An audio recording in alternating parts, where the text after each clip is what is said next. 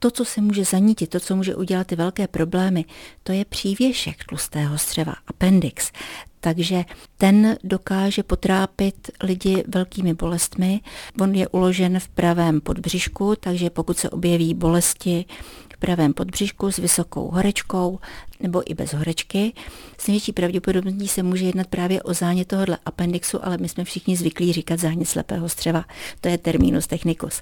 Ale ten zánět, který může být, tak ten nemusí se projevovat jenom na té pravé straně, protože ten červovitý přívěsek může být různě dlouhý. Většinou bývá tak kolem 4, 5, 6 cm, ale někdo má zase tu výhodu, že k němu byla příroda vstřícná a má ho dlouhý třeba 10 až 15 cm a má ho uložený ne v tom pravém podbřišku, ale má ho natažený až do levého podbřišku, takže se mohou ty bolesti objevovat i vlevo. Takže pokud se objevují bolesti břicha, které nepřestávají, tak musíte co nejdříve navštívit svého praktického lékaře, který si na to bříško vaše šáhne, zjistí, jestli se skutečně jedná o zánět slepého střeva, jestli máte vysoké CRP, jestli jsou zvýšené bílé krvinky a pak vás posílá co nejrychleji k chirurgovi, aby si chirurg na to bříško vaše také sáhl, ale většinou takový člověk skončí rovnou v nemocnici. Samozřejmě eh, u žen může být podobná bolest eh, signalizovaná třeba pravým vaječníkem.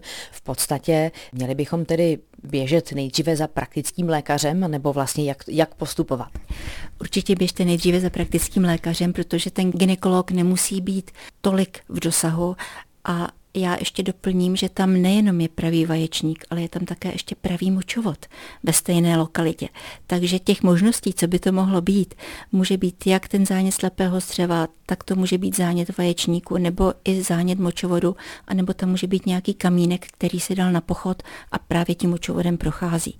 Takže Návštěva vašeho praktického lékaře je to první, co musíte udělat a ten rozklíčuje, o co vlastně tady jde a co je potřeba udělat tak někdy mají lidé tendenci takzvaně slepé střevo zaledovat. Je toto cesta, anebo raději se ledu úplně vyhnout? Cesta to je, ale měla by být v rukou lékaře a pokud možno v rukou nemocničního lékaře.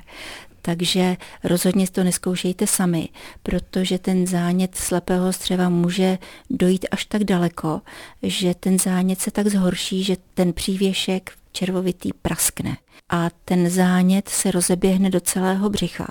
Můžete dostat zánět po břišnice, takže to pak je skutečně hodně rychlé a byly doby, kdy se na tohle to umíralo.